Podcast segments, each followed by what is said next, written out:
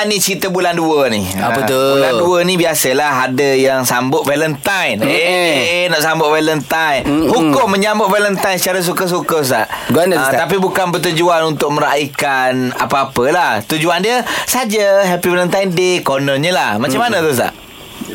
Baik, uh, benda ni ulama dah kata dan dia ada background, dia ada latar uh, sejarah dia. Eh, Saint Valentino kan. Ah, Bukan bukan Valentine Valentino lain Ah.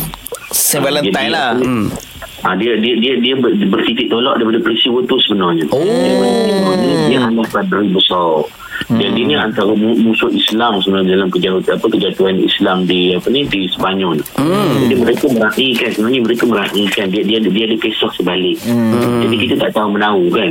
Apatah lagi dia dah jadi satu program yang uh, apa ni berbentuk uh, fitnah dan mungkar maksiat pada pada kita umat Islam. Ah.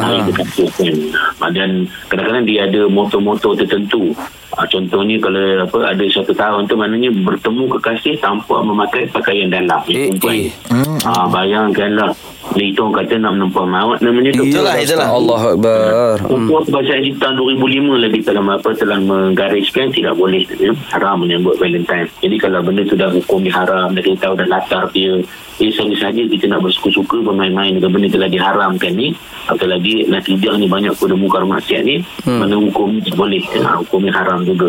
Apa yang boleh bawa kepada haram, maka hukumnya haram juga dia dekat ada hukum. Betul betul Ha, hmm. Sebab dia menyambut apa ni hari kekasih orang tak ada hubungan apa-apa kan. Hmm. Ha, bila dah bertemu dan menyambut apa semua dia akan mendorong kepada zina kepada maksiat-maksiat yang Betul. lain dan juga mukadimah mukadimah zina. Ha. Eloklah kita jauhi umat Islam. Ya. Daripada kita menyambut hari kekasih Baik kita menyambut hari Ramadan yang tak lama lagi Yes lah Bang Tiba Itu yang kita Itu nak dia. tahu Baik Ustaz Terima kasih Ustaz Sama.